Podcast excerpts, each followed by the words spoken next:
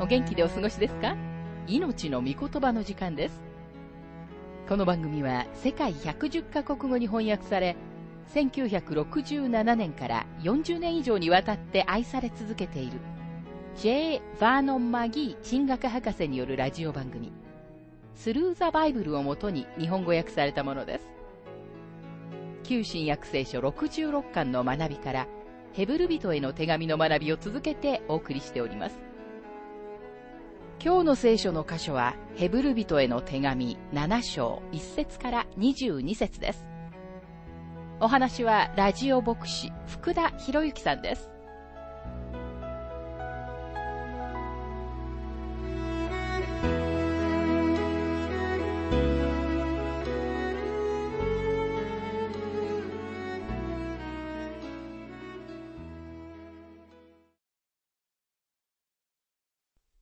ヘブル人への手紙7章の学びをしていますが、7章の一節。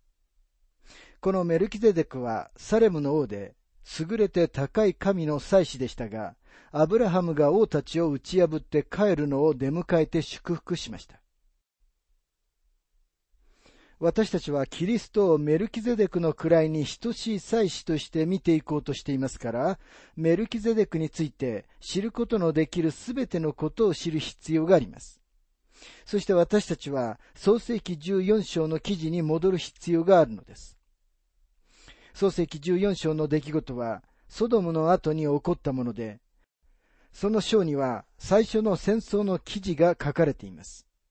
東の王たちが同盟を結んで、西の王たち、つまり、視界周辺に住んでいた王たちに対抗して出てきました。結局東の王たちが勝ち、人々を奴隷として、また町の富を戦利品として持ち帰りました。ある日、ロトが捕虜になったという知らせがアブラハムにもたらされました。アブラハムは即座に自分の家の者たちの中から318人の男たちに武装をさせました。これはアブラハムがかなり大きな一族を構えていたことを意味しています。アブラハムが武装させることができた男性一人につき、最低一人の女性と一人の子供がいたに違いありません。だとすると、アブラハムには彼の下で仕えていた人々がおよそ千人いたことになります。その後アブラハムはこの318人を引き連れ、奇襲によって東の王たちに勝利することができました。彼が心配していたのは、ロトの救出のことだけでしたが、そのためにアブラハムはソドムの王と他の者たちも助けることができました。漱石14章の17節には次のように書かれています。こうしてアブラムがケドル・ラオメルと彼と一緒にいた王たちと打ち破って帰って後、ソドムの王は王の谷と言われるシャベの谷まで彼を迎えに出てきた。ソドムの王はアブラハムに申し出をしますが、アブラハムはそれを拒否します。その後突然次のように書かれています。漱石14章の18節さて、シャレムの王、メルキゼデクはパンとブドウ酒を持ってきた。彼は意図高き神の祭司であった。ヘブル人への手紙7章に戻りますが2節またアブラハムは彼にすべての戦利品の十分の一を分けました。まず彼はその名を訳すと義の王であり、次にサレムの王、すなわち平和の王です。一部の人たちはサレム、またはシャレムはエルサレムであると考えてきました。しかしそれは全然違うと思います。サレムは場所ではありません。サレムという言葉は平和という意味です。ヘブル人への手紙の著者は、メルキゼデクはエルサレムの王であったとは言っていません。彼は平和の王でした。彼はその当時、和解をさせることのできた人物でした。彼が文字通りのどこかの町の王であったことは間違いないと思いますが、それは彼がエルサレムの王であったということを意味しているのではありません。どの場所でもあり得ます。彼は平和の王でした。またメルキゼデクは同時に義の王でした。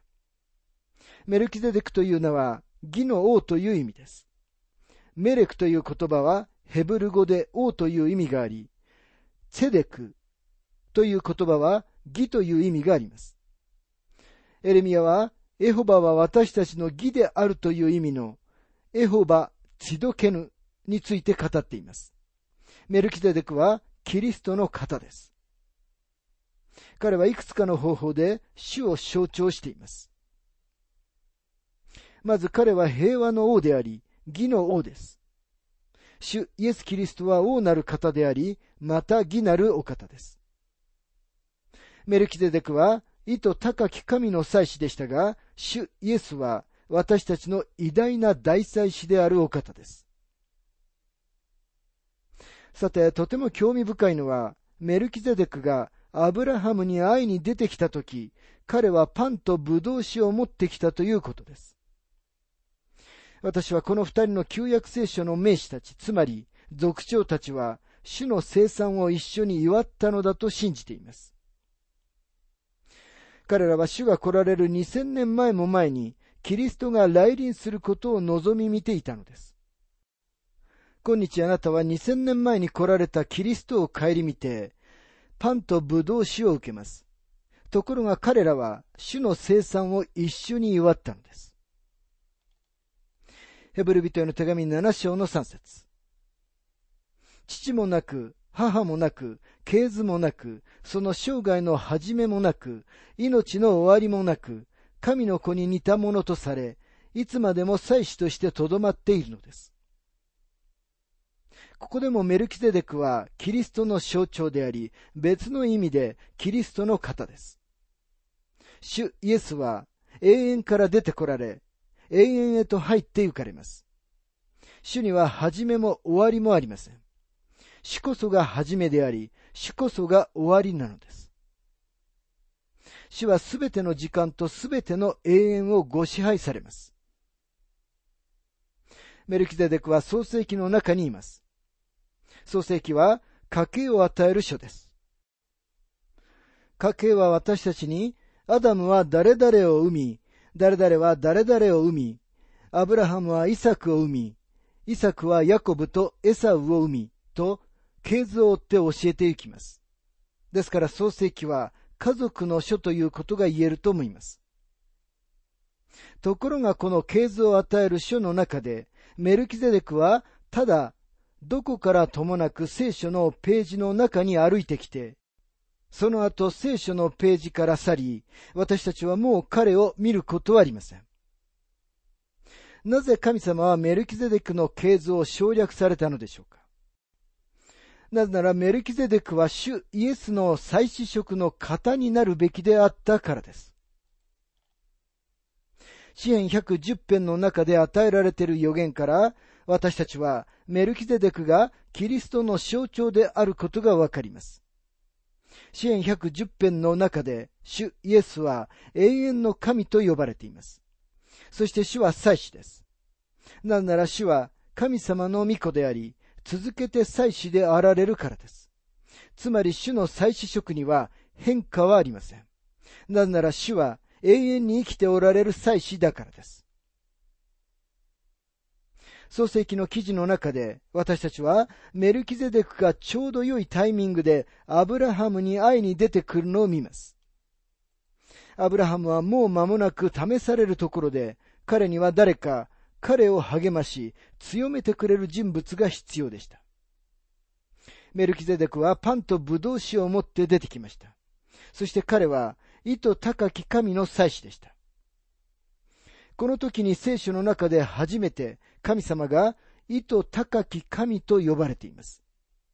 彼はちょうどソドムの王がアブラハムに提案をしている時にそこにやってきました。その当時のハムラビ法典によれば、戦利品は確かにアブラハムのものでした。でもアブラハムは、創世記14章の23節で次のように言いました。糸一本でも、靴紐一本でも、あなたの所有物から私は何一つ取らない。それはあなたが、アブラムを富ませたのは私だと言わないためだ。その後神様はアブラハムに現れて次のように言われました。創世記15章の一節。アブラムよ、恐れるな。私はあなたの盾である。あなたの受ける報いは非常に大きい。メルキゼデクはやってきてアブラハムのために奉仕しました。主イエス・キリストは偉大な大祭司である方であり、今日私たちのために奉仕をしてくださいます。もし主があなたのために奉仕をされず、あなたの心と生活とを祝福してくださらないのなら、それはあなたがまだ小さな赤ん坊で成長していないからなのです。それはあなたがまだここに書かれている偉大な真理に入っていないということです。どうでしょうか？あなたは、主が毎日あなたを祝福してくださっているという事実に気づいておられるでしょうか？私は生きておられる、栄光の中におられる人となるお方について話しているのです。そして主は生ける神様なのです。主はあなたにとっても生ける神様でしょうか？生けるキリストが天で神様の右手におられ、あなたのために取りなしをしておられるのです。あなたにとって主はどれほど現実的なお方でしょうか？ヘブル人への手紙7章に戻りますが4節その人がどんなに偉大であるかをよく考えてごらんなさい。族長であるアブラハムでさえ、彼に一番良い戦利品の十分の一を与えたのです。アブラハムはメルキゼデクに十分の一を与えました。アブラハムはメルキゼデクが自分よりも目上であり、意図高き神様の祭司であることを認めたのです。五節レミの子らの中で祭祀職を受ける者たちは、自分もアブラハムの子孫でありながら、民から、すなわち彼らの兄弟たちから十分の一を徴収するようにと、立法の中で命じられています。アブラハムの子孫であるレビの子らも、アブラハムにあって、メルキゼデクに十分の一を与えました。このことは、メルキゼデクがアロンと彼の家族よりも優れていたことを示しています。六節ところがレビ族の系図にない者がアブラハムから十分の一を取って約束を受けた人を祝福したのです。アブラハムの方がメルキゼデクよりも上だったと思うかもしれませんが、そうではありませんでした。メルキゼデクは意図高き神様の祭司だった違法人でした。私はこの人がどこから神様についての情報を得たか、あるいはこの人の背景について何も知りません。もし誰かがメルキゼデクについてもっと多くのことをあなたに教えようとするなら、その人はただ推測しているに過ぎないのです。同時に主イエスについて私には説明できないことがとてもたくさんあります。なぜなら、主は神様だからです。今日私は確かに主が自分の偉大な大祭司であられることを知っています。私が知る必要があるのはそれだけですと、マギー博士は述べています。7節言うまでもなく、下位の者が上位の者から祝福されるのです。アブラハムは自分よりも優れたメルキゼデクから祝福を受けました。あなたも主イエスを礼拝し、主の見舞いにひれ伏すとき、あなたは主が優れておられることを認めているのです。八節一方では死ぬべき人間が十分の一を受けていますが、他の場合は彼は生きていると明かしされているものが受けるのです。死ぬべき人間とは、レビ族の祭司を指しています。他の場合とは、メルキゼデクを指しているのです。9節から10節また言うならば、十分の一を受けるレビでさえ、アブラハムを通して十分の一を収めているのです。というのは、メルキゼデクがアブラハムを出迎えた時には、レビはまだ父の腰の中にいたからです。十分の一を受け取るレビでさえ、アブラハムを通して十分の一を収めているのですと書かれています。祭司の部族であるレビは、アブラハムがメルキゼデクに十分の一を与えた時には、アブラハムの腰の中にいました。ですからレビもメルキゼデクに十分の一を与えたのです。それと同じように、昔々アダムが罪を犯した時、あなたも罪を犯したのです。アダムにあってすべての人は死にます。それはあなたがアダムにあり、あなたがアダムにあって罪を犯したからなのです。ところが今日、あなたはキリストのうちにあるので完全であり、神様はあなたをキリストのうちに見てくださいます。ヘブル人への手紙7章の11節さて、もしレビ系の祭祀職によって完全に到達できたのだったら、民はそれを基礎として立法を与えられたのです。それ以上何の必要があって、アロンの位でなく、メルキゼデクの位に等しいと呼ばれる他の祭司が建てられたのでしょうか。言い換えればアロンの祭司職を特徴づけているのは、その祭司職が不完全だったということなのです。アロンの祭司職は完全な神様との完成した交わりをもたらすことはありませんでした。その祭司職は人々に神様の見舞いでの贖いと容認を与えてくれることは決してなかったのです。だから私たちにはキリストが必要なのです。ヘブル人への手紙7章の12節祭祀職が変われば、立法も必ず変わらなければなりませんが、私たちはモーセの立法のもとにはいません。モーセの立法は、彼らが血による生贄を捧げたアロンの祭祀職に属しています。モーセの立法とアロンの祭祀職とは調和しています。ヘブル人への手紙7章の13節から14節私たちが今まで論じてきたその方は、祭壇に仕えるものを出したことのない別の部族に属しておられるのです。私たちの主がユダ族から出られたことは明らかですが、モーセはこの部族については、祭祀に関することを何も述べていません。主イエスはユダ部族の出身であったので、この地上では決して祭祀になることはできませんでした。祭司の部族はレビ部族でした。キリストがレビ部族から出られたのではないので、祭司職が変えられなければならなかったのです。15節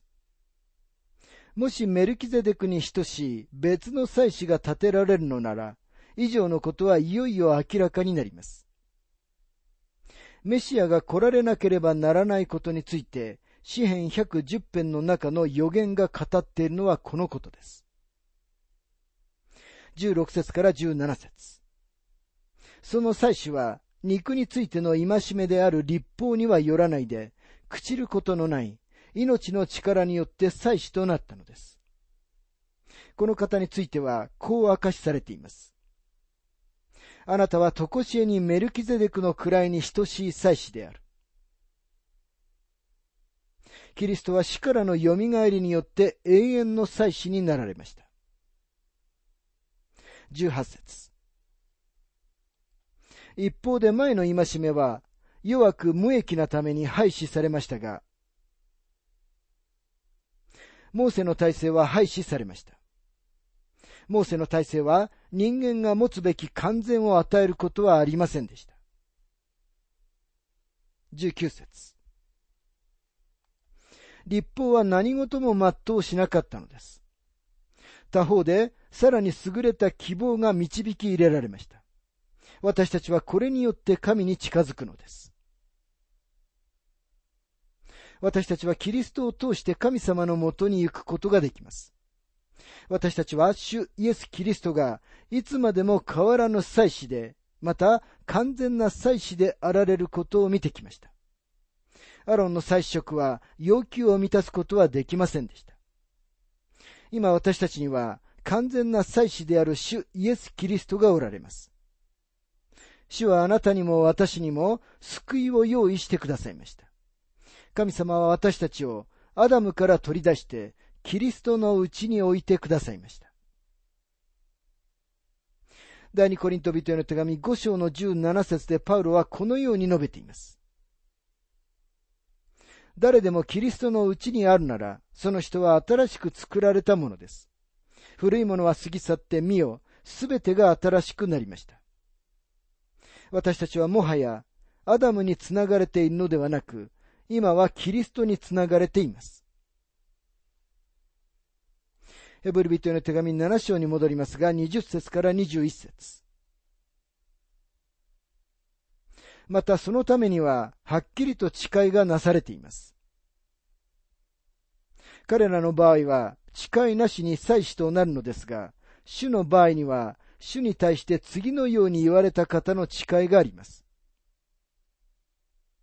主は誓ってこう言われ、御心を変えられることはない。あなたは常しえに祭司である。詩篇110編は、メシアである主イエス・キリストは祭司としてメルキゼデクの系図にあるという事実を予言しています。詩篇110編の4節にはこのように書かれています。主は近い、そして御心を変えない。あなたはメルキゼデクの霊に習い、常しえに祭司である。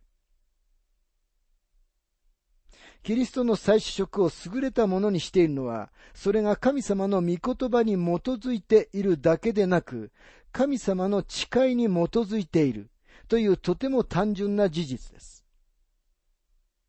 旧約聖書はすべて、レビ部族は特別な働きのために取っておかれたということを教えています。しかし彼らに関しては誓いは与えられませんでした。ヘブル人への手紙7章の22節そのようにしてイエスはさらに優れた契約の保証となられたのです。イエス・キリストには、より優れた祭司職だけでなく、より優れた契約による祭司職があるのです。キリストは私たちの永遠の大祭司です。主はより優れた聖女の中で、より優れた契約により、より優れた約束の上に立てられました。この主題は8章から10章の中でより拡大されていくのを見ていきます。ですから主イエスの再試食はすべての領域において優れているのです。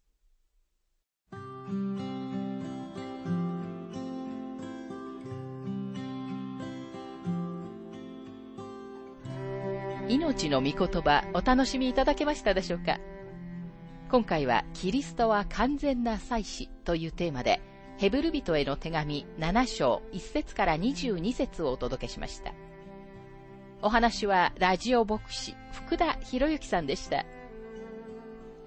なお、番組ではあなたからのご意見、ご感想、また聖書に関するご質問をお待ちしております。お便りの宛先は、郵便番号592-8345大阪府堺市浜寺昭和町4-462浜寺聖書協会命の御言葉の係。メールアドレスは全部小文字で ttb.hbc.gmail.com または浜寺アット浜寺バイブル .jp hama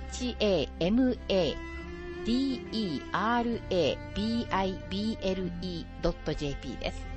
どうぞお気軽にお便りをお寄せください。それでは次回までごきげんよう。